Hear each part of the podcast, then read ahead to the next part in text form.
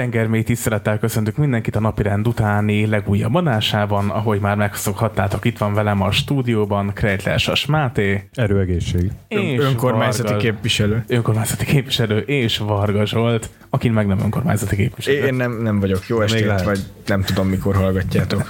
Napszaknak megfelelő köszönést kívánok mindenkinek.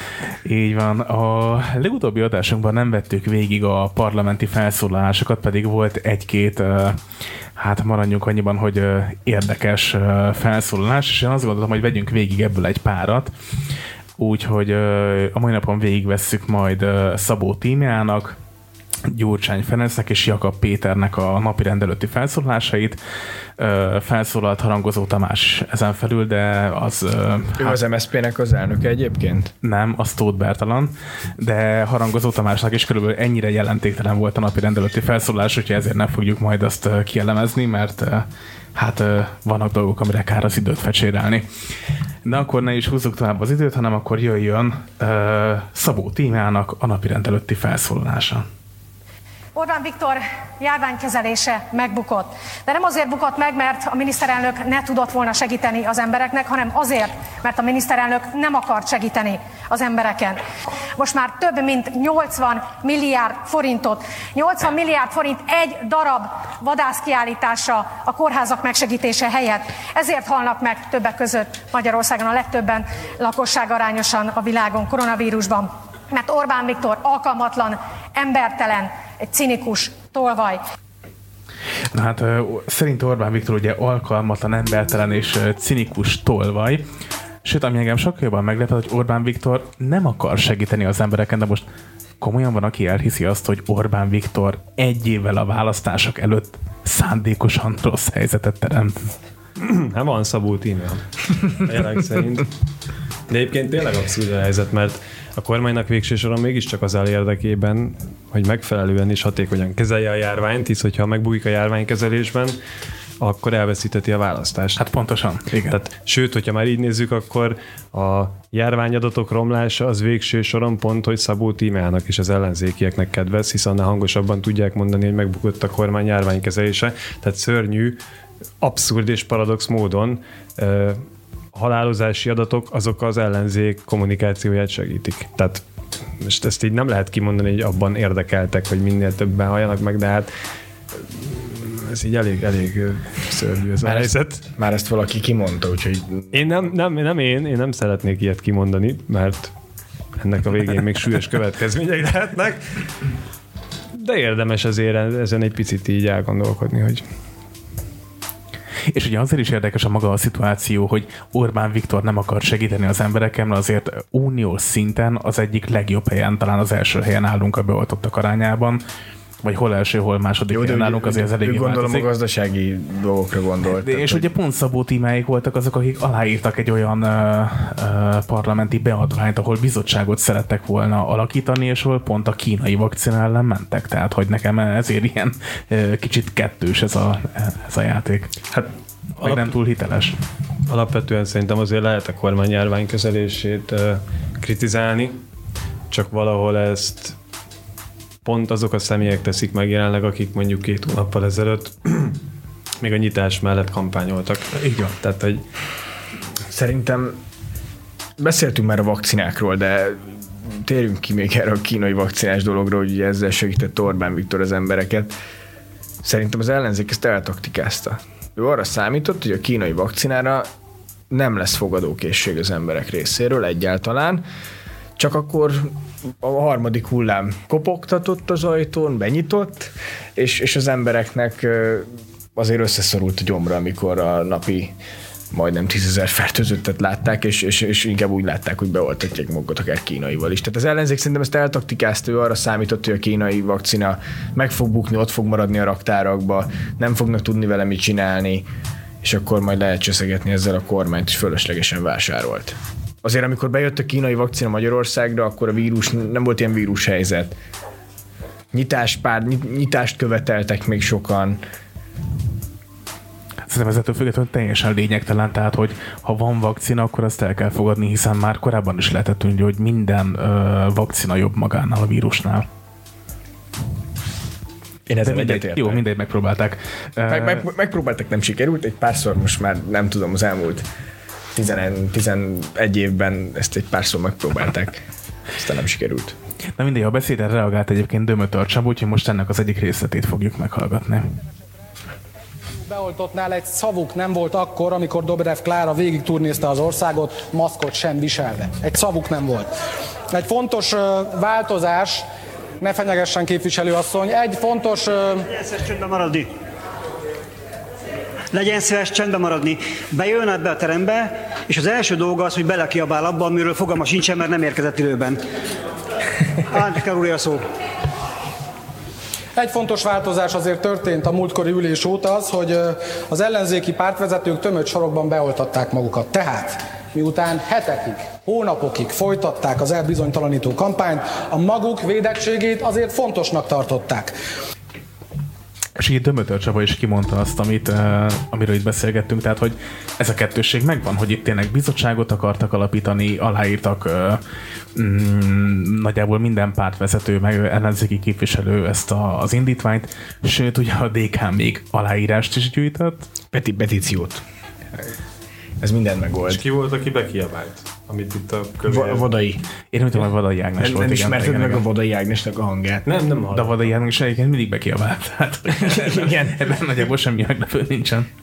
Jó, azért ez a dobrevezés is, tehát hogy persze tényleg felelőtlen volt egyébként, hogy maszk nélkül végig turnézte az országot, nem tudom ez mit jelent egyébként, a képeken azt látjuk, hogy maszk nélkül volt, ez való igaz, de azt nem tudjuk, hogy a turnéjának a nagyobb hányadán maszkban volt, hogy maszk nélkül, tehát... Hát mondjuk egy járványidőszakban most attól függetlenül volt-e rajta maszk, vagy nem, szerintem nem feltétlenül bölcs dolog végig rócsózni az országot. Biztos, hogy nem. Tehát, hogy így nem, nem feltétlenül biztos, hogy akkor kéne országot járni, amikor csúcson vannak a járványozási adatok. Szóval az országjárás alapvetően nincs is probléma, de, de az, hogy tényleg nem hord maszkot, ráadásul a képviselőknek szerintem az alapvető feladatuk, hogy példát mutasson a lakosság részére, és ugye ebben nagyon jól tükrözi például a polgármester maga a, a tehát maga az elnevezése, hogy ő a polgároknak a mestere, tehát egy, úgymond egy példamutató szerepet töltenek be. Szerintem ugyanez igaz a magukra az országgyűlési, pláne az európai parlamenti képviselőkre is. És pont, hogy ő maszk nélkül turnézte végig az országot, azért uh, az több is szürreális. Emlékezzünk Abszolút. vissza, visszautalok megint magamra, hogy ebben az időszakban az ellenzék nyitást követelt a kormányon. Mert jó, akkor de akkor még nem tudtuk, hogy lesz feltétlen harmadik hullám, tehát én... Már benne voltunk a harmadik itt, itt ezek a szerepek igazából a járvány kezdete óta úgy váltakoznak, hogy épp a másik mit akar. Tehát a kormány szigorítást akar, akkor, akkor, akkor az ellenzék enyhítést. Emlékszünk, hogy az elején még arról volt, hogy az ellenzék követelt az iskolazárást, akkor ők követeltek szigorítást. Amikor a kormány volt szigorításpárt, akkor az ellenzék nyitást követelt. Tehát miután az ellenzék arra nagyon figyel, hogy ne kerüljön közös platformra a kormánnyal, hanem ebből is a klasszikus politikai kérdést csinálják, mint egyébként más ügyekben, ezért zsigerből ellent kell mondani. Tehát félnek, hogyha előáll egy olyan helyzet, hogy mondjuk ö, konszenzusra ö, jutnak a kormánnyal, és ö, teljes nemzeti konszenzuson ez ügyben, az nekik politikai károkat fog okozni, mm-hmm. hisz miért szavazzon valaki az ellenzékre, ha pont ugyanazt mondja, mint a kormány? Szerintem ezzel semmi baj nincs egyébként, de meg szerintem abban a helyzetben, amikor a nyitást követelték, még nagyjából ez így el is fogad, vagy elfogadható volt. Uh, jó, én nem vagyok virológus, valószínű ők sem, tehát hogy uh, ebben most lehet véleménykülönbségünk. Én egy dolgot furcsálok, hogy oké, okay, nyitást követeltek, de hogy az elmúlt harminc évben, de az összeti beszéd óta meg pláne nem, senki nem állt ki és nem mondta azt, hogy oké, okay, ezt követeltük, tévedtünk, bocsánatot kérünk. Tehát valahogy itt a bocsánat szó az így hosszú évek óta sehol nincsen, mert egyébként valóban az egy téves ö, ö, irány volt. Egyébként akkor még én is támogattam volna az újranyitást, de azt kell látni, hogy az egy, az egy ö, hát ott benézte mindenki. De ez igaz egyébként a vakcina kérdésre is, hogy beláttuk, hogy hibáztunk. Abszolút, abszolút, igen. Elnézést kérünk, mint Medgyessy Péter is ezzel vádolja az ellenzéket. Kérjenek elnézést, és haladjunk tovább. Hát nem is, hogy vádolja, hanem ugye arról beszélt, hogy mondjuk a demokratikus koalíciónak illene elnézést kérni. azért, hogy aktívan kampányolt a kínai vakcina ellen. Jó, és csak érted, a, a modern, modern politikában az, hogyha te elnézést kérsz, az egy gyengeségnek a jele. Nem legalábbis ők, ők ezt gondolják. Hát nézd meg, Angela Merkel már bocsánatot kérni.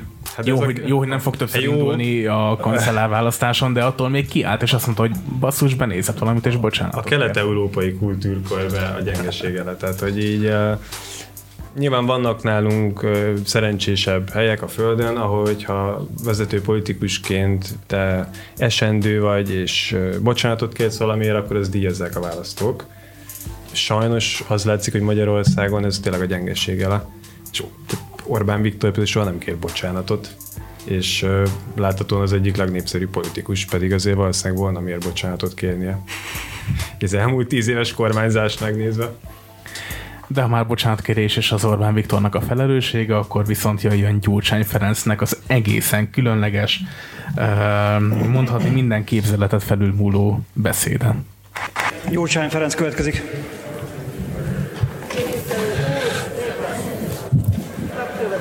Köszönöm az elnök úr kedvességét, megtisztel. Nem volt szándékom. Viszorozni fogom. Tényleg egyszer? Szóval a tavaszi ünnepkörnek a legfontosabb üzenete mégiscsak az élet. A Pészák az életről szól, a szolgasságtól történő megszabadulásról szól, és a feltámadás meg arról szól, hogy az élet győz a halál fölött.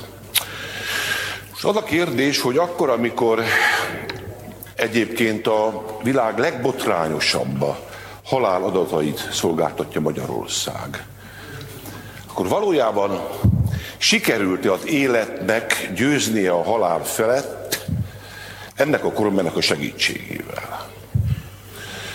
Szeretnék önöknek mondani valamit, amiből önök botrányt fognak majd csinálni, és azt gyanítom, hogy a következő hetekben majd ugrálni fognak rajtam. De miközben azon gondolkodtam, mit mondjak el önöknek, mégiscsak abban maradtam önmagammal, hogy elmondom önöknek. Azért szerintem itt a reggeli tojáslikörbe figyelt. Húsvét után. Nyugodjanak meg. Az én apám nagyjából négyszer-ötször volt életében börtönben.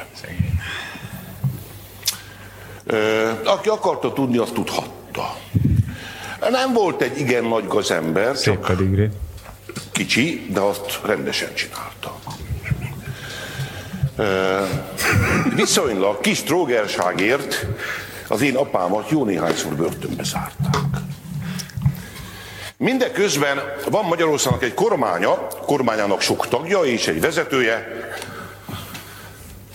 aki mégiscsak felelős azoknak a százaknak a haláláért, akik az elmúlt hetekben elmentek. Ezek nem statisztikai adatok. Szülők voltak, gyermekek voltak, hiányoznak valakiknek. Tudják... Meg egy kicsit megállítom. Egyébként itt én nagyon örültem a Ferinek ennek a beszédének, hogy szülők voltak, gyerekek, tehát azért kétezer-hat őszén azért ennyi nem sajnálta az embereket, tehát hogy örülök, hogy legalább ennyi empátia most már szorult belé. Épp érdemes megnézni. Önök is aggódnak a... Igen, bocsánat. Érdemes megnézni a videót is. Me, me, nem kedvelem Menczer Tamást, félre ne értsetek. De, de az ő arca, igen, mindent. De az ő arca mindent elárul egyébként, és valahol egyet is értek vele, meg volt elég híres lett Ungár Péternek az a nézése. Első Gyurcsány felszólalás kétezer-tizennyolc után. Kérdőjeles. De én tényleg nem tudom egyébként, hogy ő, ő honnan szedi ezeket a beszédét. Ugye nem olvassa, tehát látszik, hogy felmondja, ami talán egy hátrány is lehet így a dé ká kommunikációs stábjának.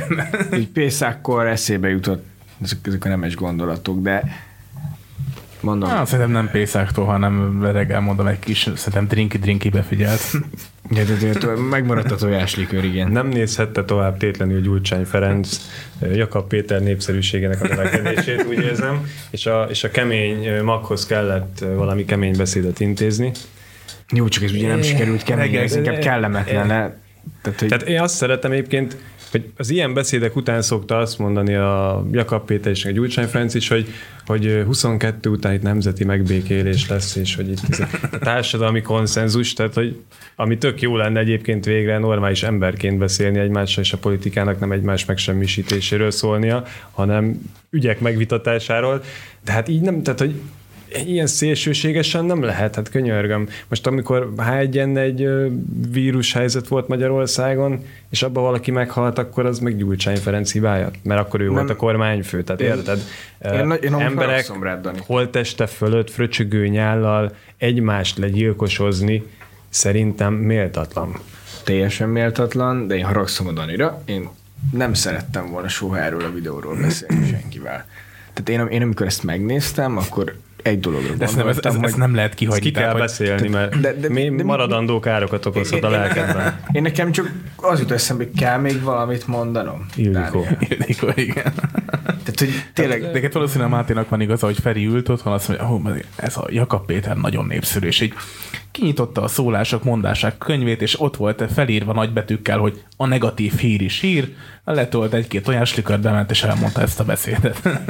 Tehát ki, ki, ki, kit érdekel, hogy neki az apját hányszor csukták le börtönben, meg...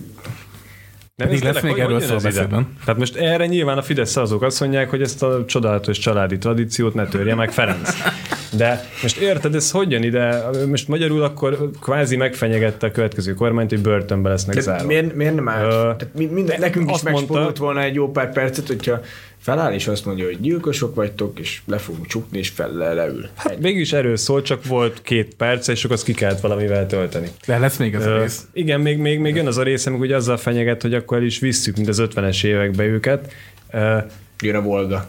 Ez így elképesztően szélsőséges felszólás volt, és nyilván persze reakció a kormány szintén szélsőséges megszólalásaira, mivel az ellenzéket egyrészt kollektíven oltás ellenesezi, tehát mondjuk azt, hogy a dé ká ellenzi a kínai vagy az orosz vakcinát, attól még nem oltás ellenesek, mert ők is azt mondták, hogy oltasd be magad, az más kérdés, hogy mondjuk egy millió emberrel kevesebb lenne ma Magyarországon beoltva, ha ők lettek volna kormányon, mert a kínai vakcinát ugye nem engedélyezték volna. Se az oroszt. Se az oroszt, igen. Akkor hallgassuk tovább. Bátyaikért, szerintem ismerősökért és rokonokért, őértük is aggódott valaki. Foglalkozási körben elkövetett, gondatlan veszélyeztetésnek hívják ezt. Vagy talán még annál is többnek. Én ilyenkor akarva akaratom, és kétezer-hatra gondolok. tízezer forintért egy pár hónapra lecsukták. Emlékszem rá, hogy anyám keltett öt-hat évesen, hogy megyünk valahova, nagyon messze Pápától, már felnőtt volt, amikor kiderült, hogy a Váci börtönbe mentünk, hogy lássam az apámat. Akinek volt bűne, nem kétséges. Az a kérdés, hogy önöknek van-e bűne? Én szerintem igen, van. Nem az a kérdés, mondom az államtitkár uraknak, hogy most az oltással jól állunk-e. Szerintem egyébként igen. Na. És én is, akit beoltottak, azt tudom mondani, hogy flottul ment. Az a kérdés, hogy korábban mit csináltak. Hogy merték-e vállalni annak a kockázatát, hogy megvédik a magyarokat, ha kell korlátozással, vagy féltek ennek politikai kockázatától, és százak mentek el, mint ahogy ma is több mint háromszázan. De pont, hogy vállalták a kockázatot a kínai meg orosz vakcinával. Az én apám tízezer forintért börtönbe ment, önök pedig arról tudnak csak beszélni, hogy két és fél milliót beoltottak. Hála jó Istennek. Egyébként ez rendben is van. Nagyjából azt látom, hogy minden működik, amikor maguk nem avatkoznak közbe. És semmi nem működik, amikor ez a kormány megpróbál valamit csinálni. Mert maguk alkalmatlanok, hogy kormányozzanak. Az a helyzet, kérem szépen, hogy ma Magyarországon sokkal kevesebbért, mint amit önök tesznek, embereket elvisznek és becsuknak. Szeretnék önöknek valamit mondani. Magukat is el fogják vinni. Hm. Nem is olyan soká. Egy év múlva, másfél év múlva, mert maguk nem megvédték a magyarokat, hanem hozzájárultak ahhoz, hogy százak halljanak meg, és ezért maguk lesznek a felelősek. És mi ezt a felelősséget számon fogjuk kérni. Tudják mikor? Amikor győzünk. És tudják mikor fogunk győzni? Jövőre. És maguknak nem lesz kegyelem. Szeretném mondani, viszontlátásra. Viszontlátásra. Viszontlátásra. Egyébként nem véletlen, hogy ezt a az felszólalást a, fi- kérek a mindenkit, hogy most Fidesz a Facebookon kiemelten hirdet. Szünetet tartsunk. Tehát ha valami mindenki lenyeli azt, lázba és tűzbe hozza a Fidesz szavazókat, akkor ezek az ilyen beszélek. Tehát, én azért ö... szeretném megköszönni Gyurcsány Ferencnek, hogy sok billegő és fideszes szavazót győzött meg az, ar- arra, hogy szavazzon az ellenzékre ebbe a két percben. Hát ez inkább tragédia. De és akkor mondja, hogy ez inkább tragédia. Ez a kormányzás megbukott. Tehát mondja egy olyan ember, aki megbukott miniszterelnökként, és lemondott kétezer-kilencben, tehát ez a beszéd minden szempontból teljesen szürreális volt.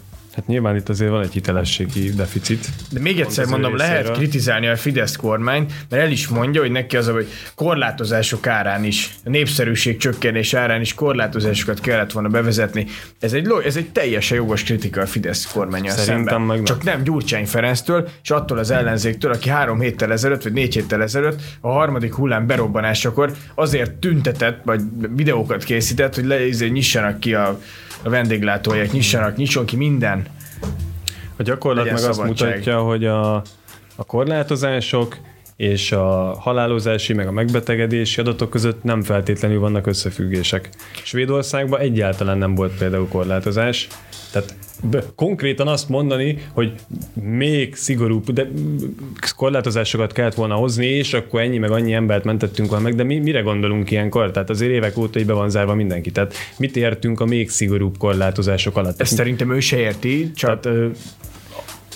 Mondom, Tehát, hogy... én szerintem egyébként ebbe a Fidesz megtalálta az egyensúlyt.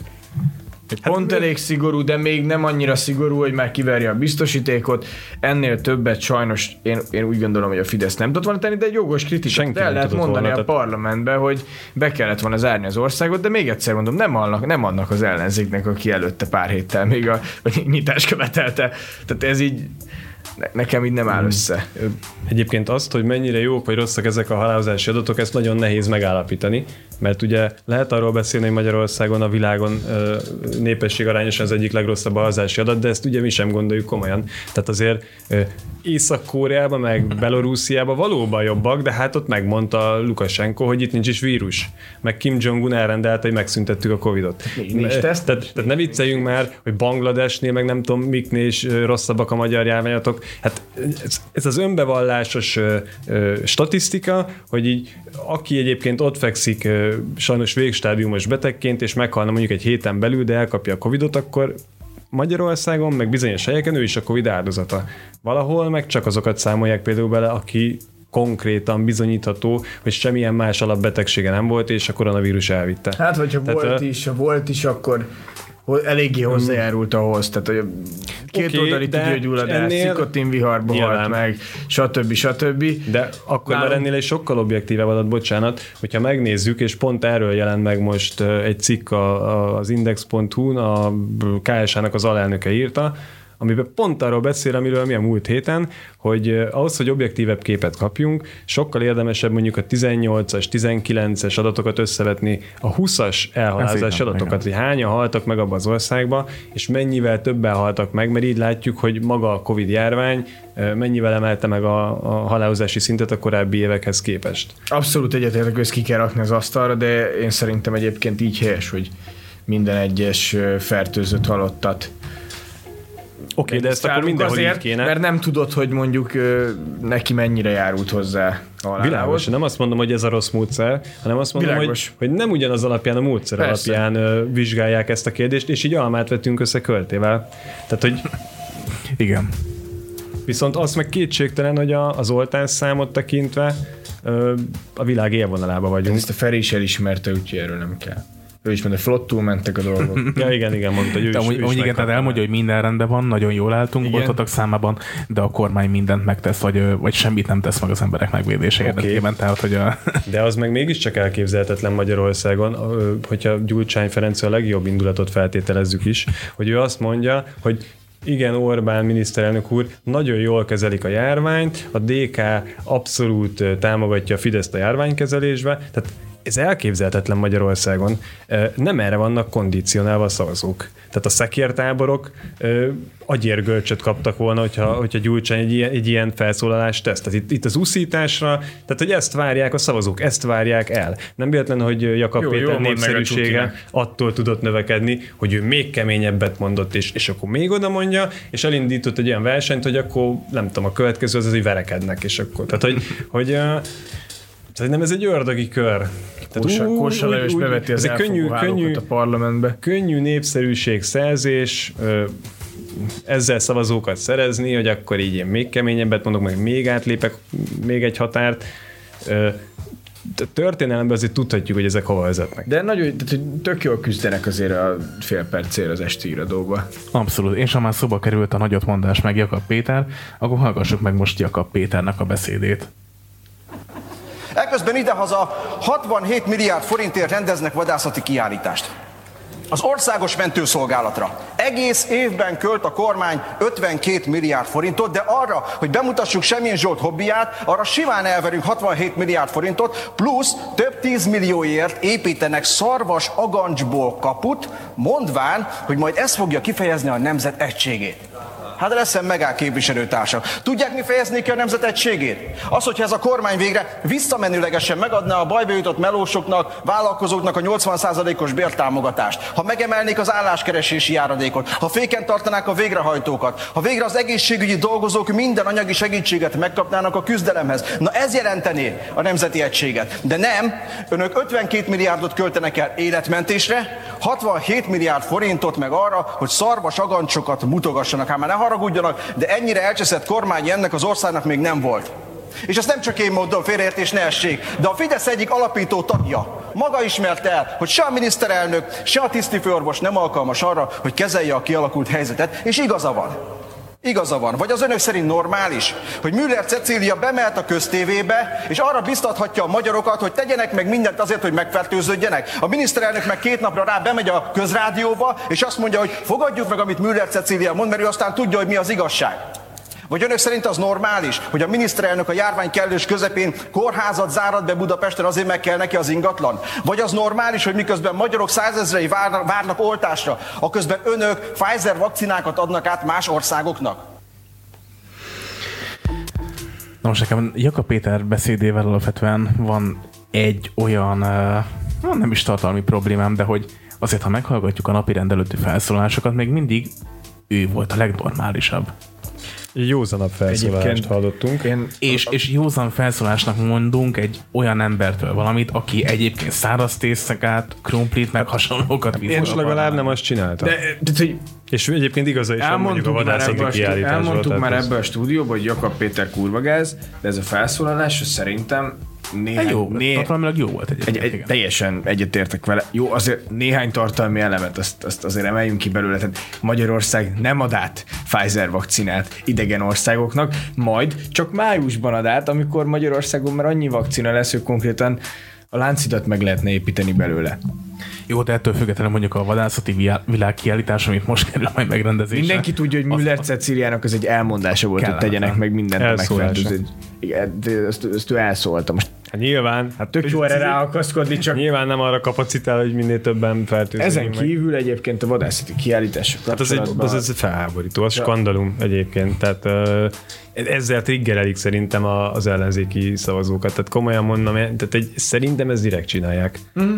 Tehát hogy... egyszer kitalálták, akkor nem fogják elengedni, az biztos. De tényleg itt le vannak osztva a szerepek előre, és mindenki a saját szerepét játsza. Gyurcsány Ferenc, Orbán Viktor, Semjén Zsolt és Jakab Péter is. Semjénnek ez a dolga, hogy triggerelje a, a baloldali, liberális ellenzéki szereplőket, nekik meg az a dolog, hogy ezen kiakadjanak. Tehát így mindenki ezt várja tőlük. És tényleg azon lepődne meg mindenki, nem ez történt. De most ha Semjén Zsolt benyújtott volna egy törvénymódosító javaslatot, hogy csoportosítsuk át a vadászati kiállításra szánt pénzeket az egészségügyre, most komolyan ti nem lepődtetek volna meg? Mert az ellenzék ezt hogy tudta volna kezelni? Azt mondta volna, igen, egyetértünk Semjén Zsolttal. Ez egy nagyon jó javaslat. Na jó, de remélem, hogy a Fidesznek nem, ez akkor az ellenzék azt mondaná, hogy legyen vadászati kiállítás, mert nem ez egy nagyon fontos esemény. De én nem értem, hogy ez a kormánypártoknak mondjuk miért jó. Tehát pláne amikor legutóbb kijött a hír, hogy tíz milliárd forintot vonnak el a vasútfejlesztésektől, azért maradjunk annyiban, hogy a vasúti mellékvonalak már, ami még megmaradt, azért nincsenek olyan elképesztően jó állapotban, tehát hogy most már az, ezek az elvonások tényleg a legkisebb falvakig lemennek. Bár hát kérdés, hogy ennek kérdés. A híre eljut. Én, én azt látom egyébként, hogy maga ez a vadászati kiállítás, hogyha nem jön a koronavírus, nem verte volna ki azért a biztosítékot, de akkor is hatvanhét milliárdba kerülne. Hát, én nem értem, hogy miért nem tudják ezt elengedni egyébként a kormány, kormányzati részről. És ugye tegyük hozzá, hogy nem csak a vadászati világ, világkiállítással van probléma, hanem itt van még akkor a MotoGP pálya, itt van még akkor a mm, Kínai nem is Egyetem, tudom, a Kínai Egyetem, jó, akkor de... az atlétikai vé bé, és akkor még lehetne bőven sorolni, hogy de amellett még tudsz érveket felsorakoztatni. Érted? Nyilván... Budapest-Belgrád vasútvonal, tehát hogy olyan érthetetlen beruházások vannak. Hogy... Kínai Egyetemben még nekem csak az az egyben jön, hogy mi fizetjük. Nem tudom, miért építünk magyar hitelből nekik egy kampusz, de azon kívül jöjjenek, ha akarnak. Itt egyébként mindegyikre felhoztak valamilyen érvet. Tehát most kérdés, hogy ez mennyire elfogadható, mennyire nem. Pont Keresztes László Lóránt kérdezte, aztán még egy-két héttel ezelőtt Orbán Viktor miniszterelnököt arról, hogy miért is költenek hétszáz milliárd forintot a Budapest-Belgrád vasútvonalra, amikor ezeket... Hát ha csak annyi lesz, igen. Igen, tehát ezeket a pénzeket a, a belföldi ö, infrastrukturális fejlesztésekre, illetve ö, tehát nem, nem kínai érdekeket kiszolgáló fejlesztésekre is el lehetne költeni. Erre az volt a miniszterelnöki válasz, hogy hát melyik ország ne akarná azt, hogy rajtuk keresztül menjen az áru Nyugat-Európa, ö, illetve a Balkánról Nyugat-Európába. Hát most erre mit tudsz mondani? Végülis ez is egy érv, mert hát nyilván akkor az bevételt jelentett akár az országnak. Mondjuk azzal már az, a miniszterelnök sem foglalkozik, hogy miután nincsen Magyarország területén kellő mennyiségű vasúti átkelő, ezért a Balkánról jövő kínai teherforgalom Újbudán egy lakóvezeten robog keresztül, és most egyébként ezért fognak ott több ezer fát kivágni, vágánybővíteni, ugye a déli körvasút fejlesztés, tehát van ott egy személyszállítás fejlesztési rész, de van egy teherforgalom növekedési rész. Hát erről ugye kevesebb szó esik. És ugye kevés szó esik arról, hogy azért az Orbán kormány, amikor hatalomra került, mennyi uh, kommunikációs üzenetet dobált be, hogy na most az i em ef-et kifizették, elkergették az i em ef-et, sőt a, az állami adósságot mennyire csökkentették. Ehhez képest napjainkra jó, nem, nem tudták, hogy jön a koronavírus, de, de, de visszakerültünk abba az állapotba, ahol voltunk kétezer-tíz előtt, és még ennek ellenére jönnek a különböző beruházások, amik igazából teljesen indokolatlanok. Hát a... Nem visszatérve egyébként Jakab Péterre, még bocsánat, egy pár mondatot róla, én figyelem azért a munkásságet azon túl, hogy egy párszor kiakadtam rajta és a viselkedésén, de Én, én vélek felfedezni némi konszolidációt egyébként a, a hangnemben és a, a viselkedésnek a stílusában. Őszintén megvallom nektek, az elmúlt egy-két hétben figyeltem így a hozzászólásait, tévés beszéd, beszélgetéseit. Hát azért a miniszterelnök jelöltek közül az ellenzéki oldalon egyelőre tényleg a legszimpatikusabb. Nekem visszavonom Márki-Zay Pétert, mert neki a partizános interjú az. Én azért akartam mindenképpen, hogy hallgassuk meg a beszédét, mert ugye most a legtöbb mérés azt mutatja, hogy ő a legesélyesebb ellenzéki miniszterelnök jelölt, és azért elég erőteljesen közeledünk az előválasztásnak az időpontjához, ami bár még nem tudjuk pontosan, hogy mikor lesz, de, de várhatóan még idén. És hát nem kizárt, hogy ő, ő lesz ott a, a lista elején. Szerintem, hogy hát egy kicsit visszafogja magát, akkor, akkor, akkor itt, itt még akár meglepetést is tud okozni, vagy hát nem is olyan nagy meglepetést tudna okozni. Hát azért érdekes lenne, hogyha ő lenne Magyarország miniszterelnöke, mert akik ismerik azért a szakmai tevékenységét, azok mondjuk úgy finoman fogalmazva sincsenek ezzel megelégedve. Tehát attól szerintem valaki még nem lesz alkalmas miniszterelnöknek, hogy kemény, jó beszédeket tud mondani, tehát jó retorikai készsége van, ez önmagában még nem elég. De szerinted parlament... valami más is?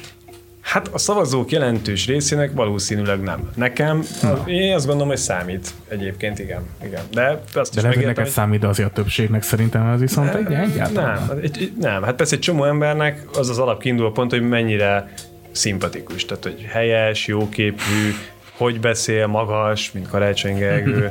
És mennyire utálja a Fidesz ezt. igen, igen, igen. Tehát, hogy... Tehát, hogy persze, igen, vannak ilyen szempontok is, de hát azért alapvetően mégsem ez kéne, hogy az elsődleges legyen, hogyha arról beszélünk, hogy ki fogja négy évig vezetni az országot. Tehát értem, hogy ő jól tud beszélni, és ez tény, és jó felvetései vannak, viszont azért mégiscsak van a parlamentben egy szakmai munka, egy háttérmunka a bizottságokba, ott pedig állítólag Jakab Pétert nem igazán látják, tehát nem látni, hogy szakmai munkája lenne, törvényjavaslatok, stb. stb. Szerintem ez is fontos lenne azért ahhoz, hogy valaki. Jó, de ez csak neked fontos, kapja. Meg egy maroknyi embernek ebbe az országba, tehát szakmai munkát végezni szerintem a mai parlamentben az... az hát de bocsánat, nem, nem valóság show szereplőket választunk es em es-be, hát, hanem az ország vezetőit. Szerintem pedig pont, hogy de, de, de szerintem most már nagyon sok ideje az van, hogy tényleg itt, itt lövészárkokat ástunk, és akkor itt az a, azon megy a harc, hogy ki utálja jobban a másikat, és szerintem már uh, Jakab Péter erre nagyon jól ráérzett. És a száraz tészta, a krumpli, meg hasonló, pont azért voltak jók, meg a parizer, mert hogy így azt mondta, hogy akkor én oké, beszállok a lövészárokba, és akkor előveszem a revolveremet, és akkor elkezdek én is lőni. És így tudott lőni, és tényleg azt mondták az emberek, hogy fú, tényleg ez ö, oda tud vágni, tényleg utálja az Orbánt, akkor őt kell támogatni. De nem, nem, nem, nem, lenne, szomorú, nem lenne Magyarország egy jobb hely, hogyha mondjuk azokat a politikusokat honorálnák támogatottsággal, vagy szavazatokkal, akik mondjuk azt mondják, hogy tehát, tehát képesek konszenzusra törekedni. Tehát képesek adott esetben kimondani azt, hogy igen, a kormány ezt jól végezte, igen, az ellenzéknek ez egy jó javaslata, tehát hogy nem az alapján ítéljük meg a másik javaslatait, hogy hova tartozik, hanem hogy ez jó az országnak, vagy sem. Tehát elhiszem, hogy kellenek politikai konfliktusok, de azért pár ügyben miért nem lehet nemzeti konszenzust kialakítani? Tehát, hogy na, a szavazók miért nem mondják azt, hogy igen, látom, te mérsékelt vagy, és törekszel a, a józan ö, politikára, ezért mondjuk rád szavazunk. Ehelyett az ilyen politikusok eltűnnek, így elszürkülnek, és az ilyen parizeres nagy megmondóknak van népszerűségük. Na de miért van ez? És szerintem egy kicsit vissza kell térnünk a kormánynak az áldozatos munkájára. Azért észreveszed, kétezer-tíz óta nincsenek politikai viták. Hát nagyon kevés. A, és azért tényleg, hogy miért nem a munka meg az érvek számítanak, talán pont azért, mert egész egyszerűen az Orbán kormány kétezer-tíz óta teljesen kinyírta azt, hogy itt érveket kelljen ütköztetni. Ma már nincsenek érvek. Van egyáltalán ilyen, ilyen tömegigény, hogy legyenek viták? Tehát a Fidesz megteheti azt, hogy jó, úgy fut neki a választásnak, ez... hogy folytatjuk, és erre kap nem tudom hány millió szavazatot. De ez kicsit olyan, hogy mi volt előbb, a tyúk vagy a tojás, tehát hogy a politika formálja a népet, vagy a nép formálja a politikát, egy kicsit mind a kettő, tehát igen, hogy hát... az egyik következik a másikból szerintem. Vannak olyan országok, ahol elképzelhetetlen lenne, hogy valaki nem vállal egy politikai vitát, mert akkor megbukna. Pontosan. Tehát, hogyha te nem vállalod a vitát, akkor a szavazó azt mondja, hogy rád nem fogok szavazni, mert nem ismerem az álláspontodat. Magyarországon, ha egy politikus vállalja vitát, akkor azzal azt kockáztatja, hogy adott esetben sérelmet okoz bizonyos társadalmi rétegeknek azzal, hogy elmondja a véleményét. Tehát jobb is akkor, hogyha nem, nincs vita, kinyilatkoztatás van, sőt egy vitában benne van, hogy adott esetben az ellenfelem leérvel engem. És ott kijöhetek vesztesként egy vitából. Hát ezt melyik politikus merné bevállalni, hogy, hogy a vita végén ő úgy elfül onnan, hogy veszített. Így viszont kiabálnak egymás arcába fröccsögő nyállal, és akkor az érvényesíti az akaratát, aki hangosabban tud kiabálni. Na és ha már a vitánál tartunk meg a különböző ö, véleményeknek a kimondásában, akkor szerintem érdemes bejátszani itt a Partizánnak a beharangozó videóját. Amikor egyébként ez az adás készül, akkor még nem ismerhettük meg a, a most kijövő Partizán ö, ö, interjút, amiben Fekete Győr András ad ö, interjút Gulyás Mártonnak, viszont ebből egy részletet kiszivárogtattak ma, vagyis közzétették, és akkor ezt fogjuk most meghallgatni.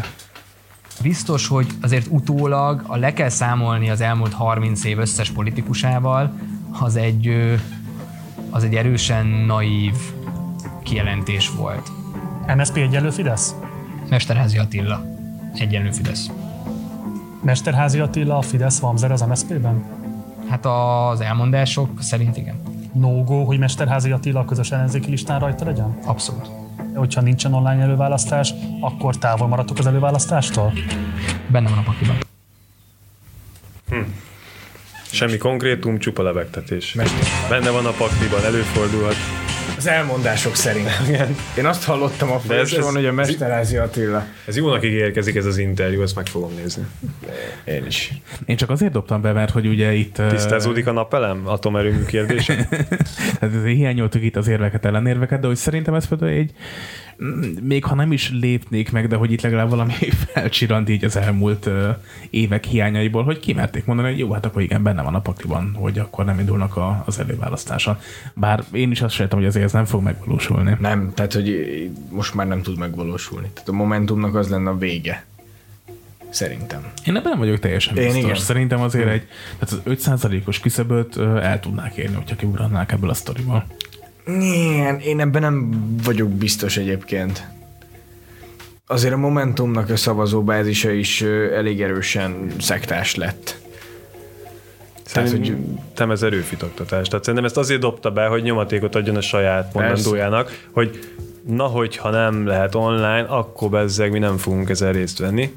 Ami nyilván pontosan tudja, hogy beláthatatlan következményekkel járna rá, és a, az ellenzéki együttműködése nézve, szerintem ilyen szenárió nincsen. A, meg fognak állapodni, nyilvánvaló. Na, viszont nekem a bejátszással kapcsolatban felmerült egy másik uh, kérdés is. Szerintem térjünk át egy kicsit az előválasztásnak a kérdéskörére, már múltkor is erről beszélgettünk, uh-huh. de... De itt az, hogy kiugrik-e a Momentum vagy sem, ez azért egy nagyon érdekes kérdés, mert a tegnapi napon kiadtak egyébként egy előválasztási etikai kódexet, hogy mi alapján kell majd kampányolniuk, hogy nem térhetnek ki a vallási, etikai, szexuális képviselés hasonló kérdéskörökre. De egyébként bennem az merült fel, hogy ha megtartják az előválasztást, mi alapján kampányolhatnak majd a jelöltek, hiszen... várhatóan augusztus-szeptemberben lesz az előválasztás, de májusra ígérték a közös összellenzéki programot. Tehát igazából a jelöltek között milyen különbség lehet? Mi különbözteti meg egyik pártot a másiktól? Ki tudsz ebben mosolyogni? És egyébként igen, így jön az a kérdés, hogy ha kiugran a Momentum, akkor meg lenne az öt százalékuk, mert ha ennyire beolvadnak, ennyire összeolvad minden, akkor mi lesz egyik és másik párt között a különbség majd az előválasztáson? Én értem, hogy egy előválasztási kampányban ne járasd le a másikat, de azért a negatív kampány is kampány. Hogy lehet negatív kampány nélkül kampányolni? Jó, én azzal egyetértek, hogy úgy, nem a... Úgy, hogy közös a programotok. Jó, én azzal egyetértek, hogy nem az embernek a vele született tulajdonsága persze, ellen nem kampányoljanak, tehát azért... De semmilyen a, a, ellen kampány nem lehet korrektség. Semmi ne, de elolvasod, én úgy értelmezem, hogy semmilyen negatív kampány nem lehet folytatni. Tehát a hatházi zuglóba mit fog kezdeni ezzel? Hát, az nincs benne az izé etikai kódexon, nem lehet be, bebetonozni másokat, tehát hogy az még működik. Ja, ja, ja, értem, értem, értem. Tehát, hogy... Itt van nekem ez a, ez a probléma, és az előző kérdéskörre is visszacsatolva, hogy igen, Magyarországon ma nincsenek politikai viták, de amikor az ellenzék azt mondja, hogy változtatni kell, ki kell jönni az elmúlt uh, tizenegy évnek az árnyékából, akkor lényegében azt kell látni, hogy uh, ugyanott tartunk a laparszagat. Tehát, hogy már ez az új csapat sem különbözik a mostani uh, gárdától, mert hogy ők is azt mondják, hogy oké, okay, ne legyen vita. Az ne legyen nézetkülönbség, ne, ne, ne is legyen vélemény. Nekem ezzel az egész előválasztással egyébként az a problémám, főleg helyi szinten, tehát a százhat körzetben, hogyha belegondoltok, ugyanúgy rohadtul igazságtalan egyébként a, az előválasztás is, pont úgy, mint a választási rendszer. Mert hogy egyfordulós, erre gondolsz? Én úgy tudom, a százhat körzetben egyfordulós igen, lesz. Igen, igen, igen. igen. Tehát a miniszterelnöki gyakor... lehet kétfordulós. Tehát belegondoltok, I- igazából a, a kisebb pártoknak esélyük sincsen. Többes X, X jelenten erre megoldás, hogyha mondjuk két szavazatot adhatnál le. Pont, pontosan azt... Tehát, tehát rangsorolhatnál. Tehát nem az integratív jelölt lesz kiválasztva, hanem kinek van több szektás szavazója mondjuk a tizedik kerületben, vagy a, vagy a nyolcadikban, tök mindegy. Értitek a problémámat? Én értem abszolút, tehát hogy én, én nem is értem, hogy ebben mondjuk hogy így a... Tehát én, én azt nem értem, amit már korábban is feltettünk, hogy mondjuk a, a, a Jobbik, el em pé és a P miért nem áll ki sokkal jobban, hogy mondjuk szeretnék azt, hogy egyáltalán legyen lehetőség mondjuk az online előválasztásra. Mert a kispártokat még ez mentheti meg. Hát szerintem azt se fogja megmenteni őket. Tehát tényleg esélyük nincsen így, hogy ott van velük szembe egy dé ká-s jelölt. Én, én úgy látom, hogy persze most már eldőlt ez az előválasztás, de hogyha az összefogásnak van létjogosultsága, sokkal inkább a Gulyás Mártoni modellt kellett volna követniük egyébként, ami ugye arról szól, hogy or- országos szinten, hogy ö, megkeresni az legintegratív jelöltet felmérésekkel. Értem, hogy ezek a felmérések. Na jó, de igen, már... hát, hogy kifizeti a felmérést, ja, akkor... Értem, meg... de hogy... Pont az, hogy inkább minden integratív jelöltet kéne találni, aki képes megszólítani fideszes szavazókat, világos szavazókat. Lehetne az előválasztáson is, hogyha egyszerűen két voksot adhatná le, és ott kiderülne, hogy ki a legelutasítottabb. Uh-huh. Tehát nem biztos, hogy az a legjobb jelölt, akire a legtöbb ellenzéki leszavaz, Sőt. hanem az, az a legjobb ellenzéki jelölt, akire a legtöbb ellenzéki és bizonytalan leszavaz. Tehát hiába van mondjuk egy... Egy rangsoroló szavazás akár, hogy mondjuk ott a három igen, jelölt, igen. és akkor az egyes, akik legszimpatikusabb, és a hármas a legkevésbé szimpatikusabb. Igen. Mert ahogy mondod, mondjuk hiába húzza be mondjuk a demokratikus koalíció az előválasztási körzeteknek mondjuk a felét, mert neki nagyon erős és elkötelezett a szavazótábora, ez nem azt jelenti, hogy az ő jelöltjei minden második körzetben a legjobbak. Mert amikor a Fidesz-szel fog szemben állni az ő jelöltjük, akkor egy csomó ember már nem fog leszavazni a demokratikus koalícióra, míg egy kevésbé megosztó párt jelöltjére leszavaznak a bizonytalanok is, míg az ellenzékiek is. Abszolút, és erre van szükség ahhoz, hogy meg lehessen hmm. nyerni a körzeteket. Az egy jó kérdés, hogy a el em pé és a Jobbik, meg a Párbeszéd miért nem áll ki határozottabban. Én nem veszek részt ezekbe a tárgyalások, úgyhogy fogalmam nincsen, de egyértelműen az lenne az érdeke a Momentum mellett ezeknek a pártoknak, hogy online is legyen lehetőség leadni a szavazatokat. Én továbbra se gondolom, hogy a Momentum ki fog ebből ugrani, a saját tárgyalási pozícióit kívánja ezzel növelni. Azért azt se felejtsük el, hogy még lehetnek itt visszalépések az előválasztáson.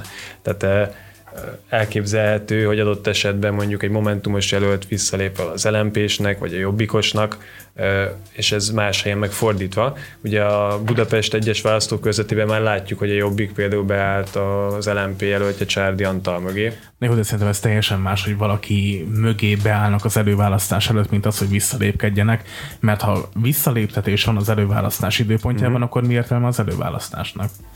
Hát, hogy, Tehát, hogy megmutasd akkor... azért a, a saját pártod arcát, hogy a politikai üzeneteidről tudjál beszélni. Tehát, hogyha nem is, még egy előválasztáson se veszel részt, üzenet, akkor nem létezel. Az eredeti kérdéshez. Tehát, hogy akkor miért kéne neked ö, ö, bárhol visszalépjen bármelyik másik párt, hogyha nem veszel részt pártként az előválasztáson. Tehát, hogy így, így nincs alkupozíciód. A... Hát nem, nem, nem. Én, én, én értem, oké, tehát, hogy akkor az a cél, hogy ismertesd a pártnak a programját, és utána visszalépjél, de hogy ezzel is teret kapjál, de oké, mi a pártprogram, amikor összeellenzéki program van? Hát figyelj, a Momentum meg mi a pártprogram, saját... amikor közös ellenzéki program van már az előválasztáson hát Előjött is. A Momentum is a saját programjával, felcsutiper, a propaganda újságírókat lecsukjuk, meg nem tudom, volt egy ilyen programismertető, nem tudom, a Jobbik, Jobbik ismertetett valami programot? Vagy ja, Jaka, Jakab Péter. A Kruglis tészta. Jakab Péter. De végülis a Momentum szempontjából ez szerintem egy jó húzás volt, abszolút, hogy bejelentettek abszolút, egy miniszterelnök jelöltet és egy saját programot, és nyilván a közös ellenzéki program nem feltétlenül fog megegyezni a Momentum programjával, viszont ezzel jelzik, hogy itt vannak, van üzenetük, gondolnak valamit a világról, és miután a választáson teljes együttműködést tesz, így ott a saját politikai arccélük az elmosódna, és az előválasztás teremt szerintem arra lehetőséget, hogy, hogy meg tudjanak mutatkozni. És ezzel valószínűleg élni kéne a kisebb pártoknak is. Innen is üzenjük az ellenzéki pártoknak, hogy változtassák a szavazási metóduson, mert egyébként tényleg a rangsoroló szavazásnak lenne létjogosultság egy ilyen. Persze, de nem lesz ez, mert ez nem érdekel az előbb már említett demokratikus koalíciónak. Például. Hát nem csak nem érdekel, hogy honnan lesz erre erőforrás. Tehát, hogy én, én ezen gondolkodtam, hogy így oké, okay, lesz előválasztás mindenhol, de hogy így mondjuk a kis településekig ez hogy fog eljutni? Nem csak a lehetőség, hanem maga a híre, hogy lesz is előválasztás. Talán ezért, len, ezért is fontos lenne, hogy az online nyilván, mert azzal azért megadott a lehetőséget, bár tudjuk, hogy vidéken nem feltétlenül. Na igen. Szerintetek lesz egyébként online Ez, ez erre biztos, hogy lesz, biztos, hogy lesz. Gondolod? És hogyha, és hogyha én nem, nem vagyok benne biztos. Szerintem ki fogják hisztizni maguknak a felek. Nem vagyok benne biztos. Ér, érted, de tehát, hogy kétezer-kilencre, amikor visszamegyünk a főpolgármester választásokhoz, hogy ott pont a Momentum volt az, aki, vagy kétezer-tizenkilencben, aki, aki az ellen ágált, hogy ne legyen online előválasztás, és akkor még utána, hogy az a Puzsér ellen nagyon mentek. Hát mert akkor meg az a sétál Budapestnek kedvezett. Hát jó, igen. Pedig igen. Egyébként ugye ki is van dolgozva elméletileg az Alhang részéről az a az már a rendszer, hogy ügy, ügyfélkapunk keresztül tudod hitelesíteni, igen, tehát annál igen, biztonságosabb, persze. Meg aztán nincsen. Hát ez csak szándék kérdése. Igazából az lesz az érdekes, hogyha nem, nem lesz mondjuk online előválasztás, és akkor Momentum erre mit reagál? Szerintem nem fog... Semmit. Sem, ugye? Nem fog kiugrani. Tehát ahogy mondod, biztos megugornák az öt százalékot külön is. Mondjuk más kérdés, hogy azt nagyon-nagyon nehezen lehetne kommunikálni, hogy akkor most egyszer az egész ellenzék leváltására szerveződünk, utána akkor összefogunk velük, és akkor utána megint önállóan indulunk. Ráadásul egy öt százalékos eredménnyel lenne mondjuk hat-hét képviselőjük a parlamentben, míg ezzel a teljes együttműködéssel jóval-jóval több lesz. Tehát én biztos vagyok, hogy az előválasztás végén, nem tudom, legalább húsz győztes mandátuma lesz a Momentumnak. Na jó, ezt felírtok magunknak, és majd meglátjuk. Ne így legyen, de hajrá rangsoroló szavazás. Na jó, hát ez volt már a napirendi. Nagyon szépen köszönjük, aki napirend hallgatott. Utáni? Napirend utáni, tényleg. Nagyon szépen köszönjük, aki hallgatott minket. Iratkozzatok fel a csatornáinkra, a YouTube-on, Spotify-on, iTunes-on és Google Podcast-en is. És jövünk hamarosan. Jók legyetek, sziasztok! Sziasztok!